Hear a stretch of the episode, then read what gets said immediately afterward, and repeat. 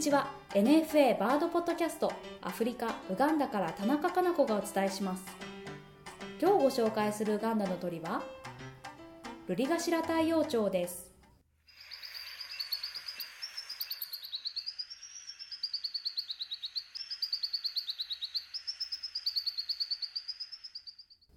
うんなんかこうくすぐられて笑いが止まらなくなっちゃったって感じのこう泣き方じゃないですかね。笑ってるように聞こえます。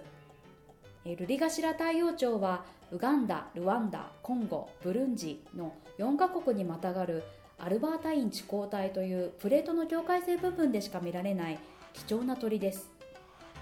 太陽鳥の仲間は世界に100種類ぐらいいてウガンダでは17種類ぐらい観察されています。ウガンダでは意外と地味な鳥が多いんですけれども太陽鳥は配色がカラフルで目立ちますし羽にこう光沢があってキラキラしてるんですね。その辺が目を引きます。このルリガシラ太陽鳥は背中とお腹はこう焦げ茶色っぽくて地味なんですけど頭から胸にかけてこう綺麗に光るブルーがこうキラキラして眩しいんですね。くちばしから尾の先までが1 3センチなんですけどこの5分の1はくちばしの長さです。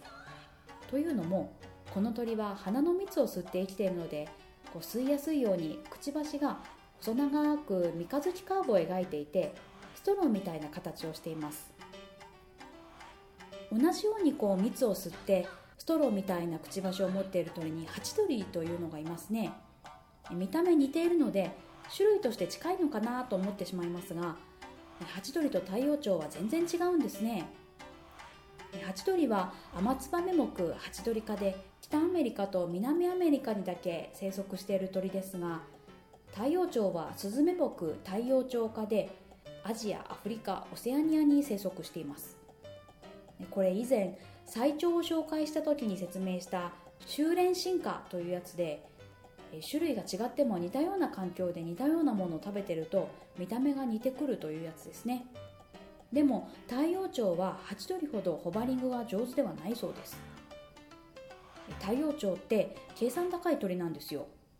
え例えばまとまって花が咲いているエリアを2パターンに使い分けるんですね、えー、その花が咲いている間自分だけの縄張りとして守りつつ蜜を独占する場合もあれば特に独占しないで自由に利用する方法を取ることもあります。この2パターンのうちどちらを選ぶか。これコスト計算してるようなんですね。要するに縄張りを守るために使ったエネルギーをきちんと補えるかそれ以上の花の蜜が確保できると判断すれば縄張り化しますしその見込みがなければ守りに労力はかけずに自由に花の蜜を探して吸うということなんです。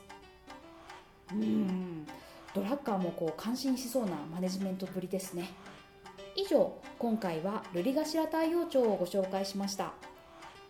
NFA バードポッドキャストこの番組はナショナルフォレストリーオーソリティとネイチャーオガンダの協力でお伝えしました。